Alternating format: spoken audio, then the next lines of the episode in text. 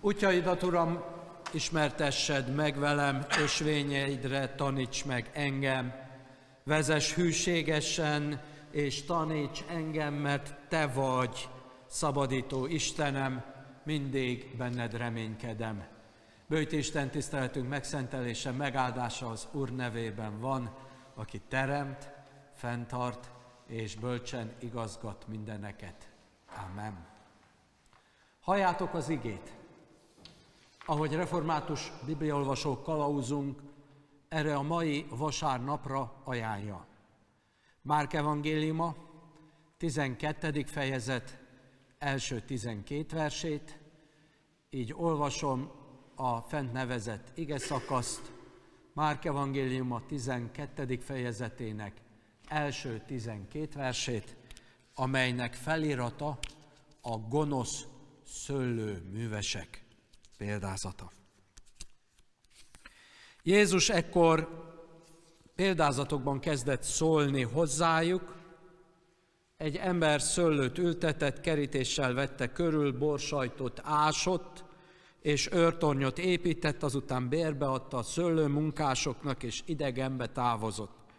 Majd amikor eljött az ideje, elküldött a munkásokhoz egy szolgát, hogy megkapja tőlük a részét a szőlő terméséből. De azok megragadták a szolgát, megverték és elküldték üres kézzel. Ismét elküldött hozzájuk egy másik szolgát, ezt pedig agyba főbe verték és megalázták. Újból küldött egy szolgát, ezt megölték, azután más szolgát is, némelyeket megvertek, másokat pedig megöltek. Volt még egy szeretett fia, utoljára őt küldte el hozzájuk, mert azt gondolta, a fiamat meg fogják becsülni. A munkások azonban ezt mondták egymás között, ez az örökös, gyertek, öljük meg, és miénk lesz az örökség. Megragadták, megölték őt, és kidobták a szőlőn kívülre. Mit tesz hát majd a szőlő ura? Eljön és elpusztítja a munkásokat, azután másoknak adja a szőlőt. Vajon nem olvastátok a Szentírásba a kő, melyet az építők megvetettek, az lett a sarokkő. Az Úrtól lett ez, és csodálatos a mi szemünkbe. Ekkor el akarták őt fogni, de féltek a sokaságtól, mert megértették, hogy róluk mondta a példázatot. Ezért ott hagyták, és elmentek. Az örökkévaló Isten tegye áldotta az ő igének hallgatását, szívünkbe befogadását és megtartását. Hajtsuk meg a fejünket, és fennállva imádkozzunk Dietrich Bonhoeffer evangélikus lelkipásztor reggeli imádságával. Istenem, kora reggel hozzád kiáltok, segíts imádkozni, összeszedni gondolataimat. Egyedül ez nem megy. Bennem sötétség van, nálad azonban világosság van. Én egymagam vagyok, de te nem hagysz el engem, én csüggedő vagyok, de nálad van a segítség. Én nyugtalan vagyok, de nálad van a békesség, bennem keserűség van, de nálad van a türelem. Én nem értem a te utaidat, de te ismered a helyes utat számomra. Mennyei atyám, dicséret és hála neked az éjszaka nyugalmáért, dicséret és hála neked az új napért. Dicséret és hála neked minden jóságodért és hűségedért eddig életembe. Sok jóval ajándékoztál meg, segíts, hogy a rosszat is elfogadjam a te kezedből. Nem raksz rám több terhet, mint amennyit hordozni tudok. Gondoskodj arról, hogy gyermekeidnek minden a javára váljon. Uram, mindazért, amit csak ez a nap is hoz, a Te neved legyen áldott. Amen. Halljuk a 25. Zsoltár szavából Isten bűnbocsájtó kegyelmét. Vezes hűségesen és taníts engem, mert Te vagy szabadító Istenem. Mindig benned reménykedem, gondolj, Uram, irgalmadra és kegyelmedre, mely öröktől fogva van. Amen. Halljátok az igét, amelynek alapján Isten lelkének segítségül hívásával szólni kívánok, írva található az előbbi szakaszban, Márk evangéliumában, a 12. fejezetben, a gonosz szőlőművések példázatában. Ebből egy fél mondatot szeretnék kiemelni. Azt, amit mondanak a szőlőművesek, amikor meglátják a szeretett fiú érkezését, ezt mondják, miénk lesz az örökség. Amen. Kedves gyülekezet, kedves testvérek, egy kicsit el szeretnék térni a leírt igehirdetéstől, azzal, hogy azzal kezdeném, hogy egy kicsit ezt a szőlőt dicsérjük. A példázatban ez magától értetődő, de én szeretném mondani, hogy itt mi, mi közöttünk nem magától értetődő. Ha figyelted a Zsoltárt, a Zsoltárban magától értetődő dicsérni a szőlőt. És hát olyant énekeltünk, olyant állítottunk a szőlőről, ami elképzelhetetlen. Azt énekeltük, hogy amit az Isten plantált szőlőskertet, annak az árnyéka akkora, hogy a hegyeket beborítja. Elég bátor kijelentés, de testvérek, ez így van. Ennél még bátrabb kijelentés, és Csontvári óta a magyar ember ismeri a magányos cédrust, hogy mekkorára növekszik. Azt énekeltük a Zsoltárba, hogy a szőlőveszők akkorára nőnek, mint a cédrus. Kedves testvérek, az első feladat dicsérni a szőlőt. Ez nem magától értetődő a, példá, a példázatban már mire odaérünk, de rosszul mondom, magától értetődő. Csak a mi életünkben nem. Az leírt igehirdetésben azt hoztam elő, ami a mi tapasztalatunk, bár nem feladatom dicsérni a magyar borászatot, de azért említsünk meg egy mondatot, egy bekezdést annak, szenteljünk, hogy a mögöttünk lévő 30 évben is többségében olyanok vagyunk, akik a 30-at betöltöttük már itt. Tudjuk jól, hogy a 80-as évekre a magyar borászat az a commerce borok gyártásában befejeződött, és talán egy vagy két borunk volt, ami szintén commerce, de azért jó minőségű volt. És aztán itt a mögöttünk lévő 30 évben azok a kis magángazdák, bocsánat, hogy lemagángazdázom, akik ott 88-89-90-ben elindultak, már a borászat, megszámlálhatatlan borvidékünk van, van, aki ért hozzá itt még a mi gyülekezetünkben, én kevésbé, meghat, megszámlálatlan boregységünk, tájékunk van, ott kiváló borászatok vannak, mennyire, kedves testvérek, annyira, hogy a legújabb hír, nem nevezem meg, mert nem a reklám helyett, de a világ a világ legjobb borászai között van egy tokai borász. Kedves testvérek, ennyire jó. Tehát az a, a mezőgazdaság királyi foglalkozása a szőlészet és a borászat, de ez a leírt szövegben van, én másról szeretnék beszélni arról a csodálatos élményemről, hogy egy kicsit dicsérjük az Isten veteményes kertjét, itt az elmúlt hétvégén volt egy csodálatos verseny, ami a 300 éves jubileumi évtizedünkhöz és, és évünkhöz tartozik. Kedves testvér, tíz évvel ezelőtt tettük rendben a templomot, menet közben sok-sok iskolát, és tavaly pedig a gimnáziumnak egy elég meghatározó szárnyát. És mi most az elmúlt 300 évet ünnepeljük az itteni veteményes kertjét az Úristennek. És Istennek legyen hála, van mit ünnepelnünk.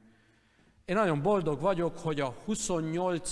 középiskolás református bibliai ismereti verseny a gimnázium tanárai szervezték meg. Kedves testvérek, péntek délután itt 94 fiatal ült meg még 30-40 felnőtt, közöttük önkéntesek, nem sértve a fizikusokat, irodalmárokat, jogászokat, biológusokat a középiskoláinkba, azért református lelkészként mégiscsak hadd mondjam, hogy a Bibliát ismerőt vagy tanulni kívánó diákok az a krémje ezeknek az iskoláknak, mi ezért vagyunk. És kedves testvérek, egy kicsit úgy beszélgessünk erről, hogy az Isten veteményes kertje azért él és virul, mert van 94 diák, aki az apostolok cselekedeteinek könyvét tanulmányozza. És ami a tapasztalatom volt, és hirtelen végig gondoltam, hogy hát például 30 éves a Károlyi Egyetem, és két lelkészünk. Egy igazgatónk onnan származik. 30 évvel ezelőtt kitalálták, hogy induljon el, és ma két olyan fiatal is, három is van a mi gyülekezetünkben, akik ott végeztek. Hallgattam az SDG Egyesületnek az elnökét, Kun Szent Miklóson az iskolába végzett. Itt voltam a titkárával együtt, beszélgettem vele, Tiszakécskén végzett. A mi iskolánk egyik, vagy az egyik iskolánk igazgatója Kecskeméten végzett, már a mögöttünk lévő 30 évben. Nagykörösön végzett a másik igazgatónk, szintén református intézményben. Kedves testvérek, itt van a veteményes kert. Amikor itt elköszöntem, készült a végén egy fénykép, akkor, ahogy mentek elfelé a diákok, három srác megy el mellettem, mondom, jó utat. Az egyik rám szól, köszönjük az igei áldást. Én egy elbúcsúzó szót mondtam. Á, mondom, ti onnan jöttetek? Hát mi a lónyaiból. És megszívleltük, amit mondott, mert mi lelkészek akarunk lenni. Három fiatal. Kedves testvérek, köszönjük meg azt, amit 30 évvel ezelőtt, 1994-ben Vásárhelyen is, Kunszent Miklóson is, Kisújszálláson is, Budapesten is kitaláltak. És legyünk hálásak, mert az Isten veteményes kertje le, lehet, hogy nem úgy, ahogy mi álmodjuk, de köszöni szépen, jól van, és működik, és van eredménye. Itt 94-en itt voltak. És ez volt a 28. alkalom, és mind a 28 alkalommal volt ennyi diák, és a számuk nem csökken, hanem inkább növekszik. Azzal szeretném tehát kezdeni, ami magától értetődő a példázatban, hogy a legkiváltságosabb lehetőség ott lenni a szőlőskertbe. Hogy ezt most gimnáziumnak hívják, vagy templomnak, Betlen gimnázium, vagy Ótemplom, vagy Aranyosi, vagy Szőnyi, ez most kevésbé lényeges. Az a lényeges, hogy ott lehetünk benne, és az Isten megbízásából lehetünk benne. És végezhetjük a mi szolgálatunkat. És kedves testvérek, gyönyörűséges. És értelme van, és azt kell elmondani, hogy mindig panaszkodunk, és én is a sóhajtozók közé tartozom. Ez kérem szépen nem, nem igaz, hogy az elmúlt 30 évben a református egyház veteményes kertjei, mert így hívjuk, ne adták volna a gyümölcseiket. És hát még egyet hadd mondjak el, kedves testvérek, ott ültem 14 lelkésszel, akik intézményi lelkészek a gimnázium olvasótermében. Egy idősebb kollega volt, az összes többi, mint fiatal, az a túlnyomó része 30 év alatti. Ezek szerte az országba végzik a munkát. Nincsenek be minden nap a hírekbe, de az Isten veteményes kertjébe áhítatot tartanak, hittanórát tartanak, és köszönik szépen, jól van. Nyilván belülről kritikát lehet megfogalmazni, de a végeredmény mindenféleképpen az, hogy azok, akik éltek és haltak és álmodoztak 30 évvel ezelőtt, akár a mi városunkban is, az ő munkájuknak, az ő álmuknak gyümölcse van, az Isten áldása valamilyen módon itt van és rajtunk van. Azért beszélek erről, mert gyakran úgy érzi az ember, hogy nem jó a veteményes kertbe. Egy példát hadd hozzak elő, az írott igehirdetésben benne van, mi Pannónia földjére is úgy tekintünk, mint virágos kert vala híres Pannónia. A költőt idézzem, az Ének Szent István király Hoz című költeményből. Nos, kedves testvérek, Mégis, amikor virágos vala ez a Pannonia, sokan kimennek és kint dolgoznak. És egyre többen vannak olyanok, akik kint is maradnak, és kint látják a boldogulásukat. És kedves testvérek, legyünk őszinték, egy kicsit félve várjuk a népszámlálás végeredményét, mert az a gondolatunk, előképzetünk, hogy lehet, hogy megint kevesebb református lesz a városba, mint amennyit mi vélnénk, gondolnánk, vagy esetlegesen elvárnánk.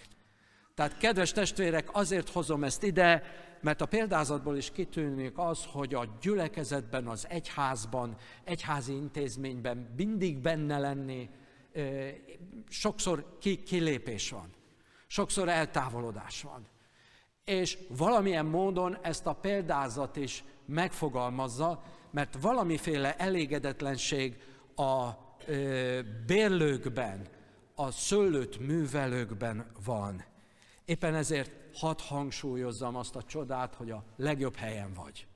Akkor, amikor vasárnap eljössz a templomba, vagy bárhol, bármelyik gyülekezetbe elmennek a gyülekezeti tagok, mert kiváltságot kaptunk, hogy itt és most, ma az Isten szőlős kertjébe, gyümölcsös kertjébe megbízott szolgaként tevékenykedjünk.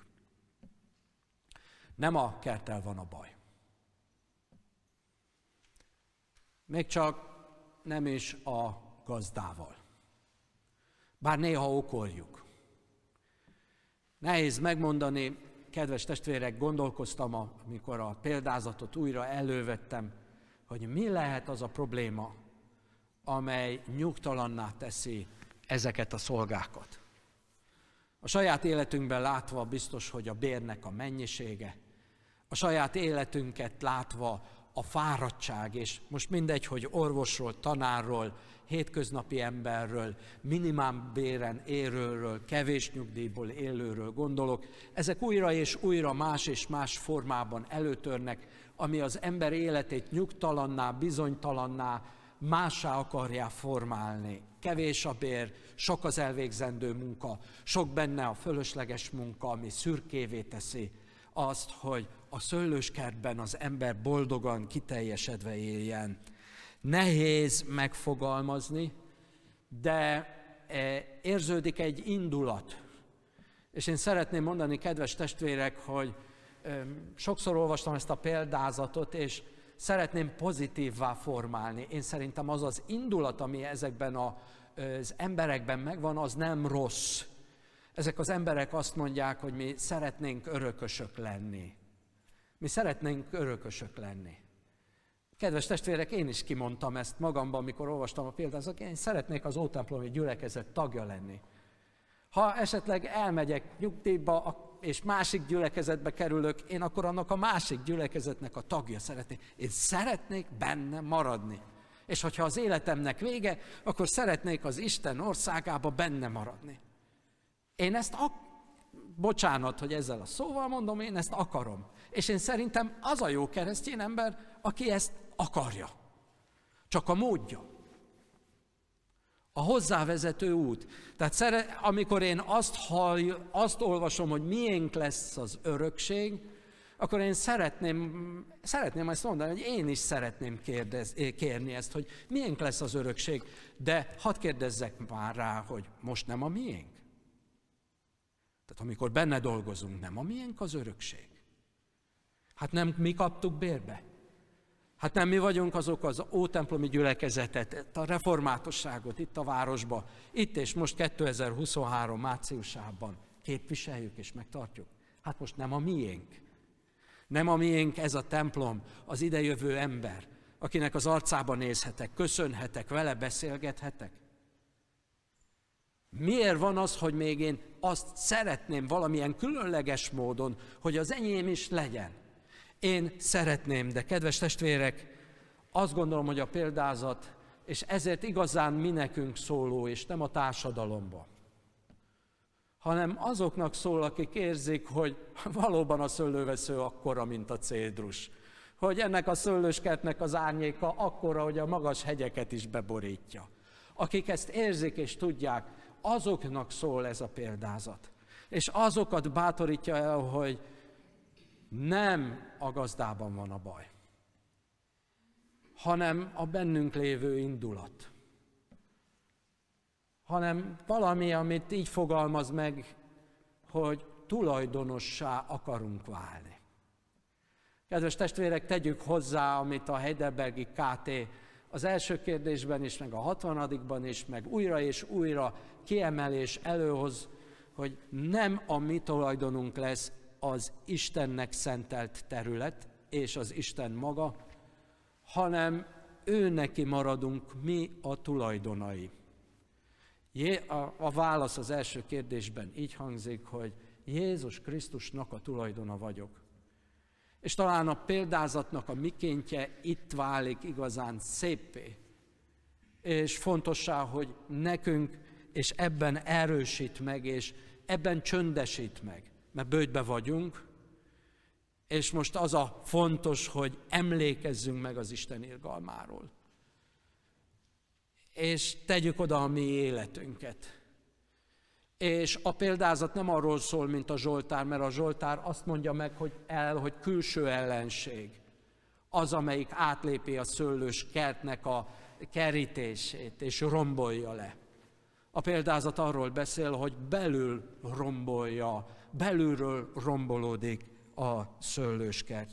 Most kedves gyülekezet, kedves testvérek, talán ez a fontos, hogy az Istennek szentelt területet, azt tartsuk meg az Istennek, és bocsánat, hogy ezt mondom, elégedjünk meg a munkával, elégedjünk meg a bérrel, elégedjünk meg a terméssel.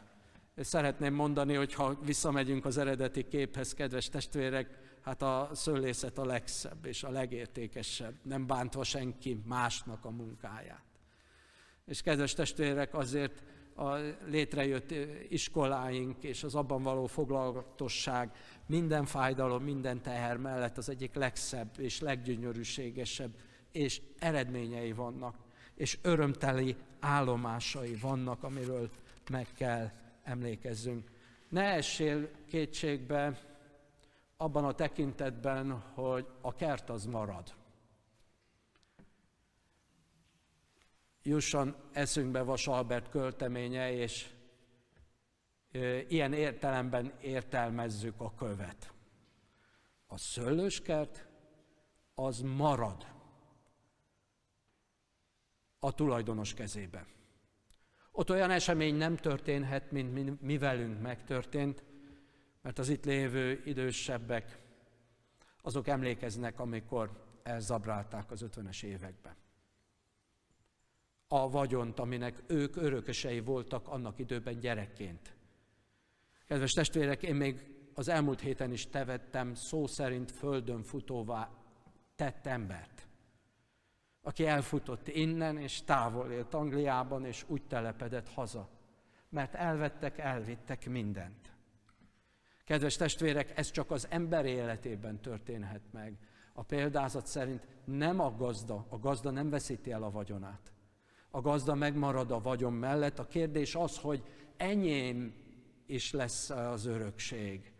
De nem tulajdonlás szerint, hanem bérlés szeret. Ez a bérlés, kedves testvérek, azt hiszem az, ami ennek a mai vasárnapnak a témája, hogy emlékezz meg Isten az irgalmasságodról. Tehát mi az ő irgalmassága, kegyelme és szeretete alapján maradhatunk meg a kertben. Erre vonatkozik a példázatnak az élethelyzete. A példázat azzal fejeződik be, hogy Jézus még beszélget azokkal, akik hallgatják a példázatot, és a sarokkőről beszél. Hogy van egy sarokkő, ami bennünket elvezet az örök hazába, ez a szeretett fiú, a szeretett fiúnak az áldozata és élete. Kedves gyülekezet, kedves testvérek, befejezem a mai szolgálatot. Én azért jöttem fel ide a szószékre, hogy arról beszéljek, hogy mennyire szép és gyönyörűséges az Isten országában benne lenni. Igazuk van a szolgáknak. Ott kell maradni, meg kell szerezni, jó lenne megszerezni az örökséget. Ám de ez nem a mi kezünkben van hanem ami mennyei atyán kezébe van, és ezért nekünk újra és újra dolgozni kell. És én arra szerettem volna felhívni a figyelmet, hogy nem csak tiéd lesz az ország, hanem már tiéd lehet. Itt a földi létben az Isten országa. Amen.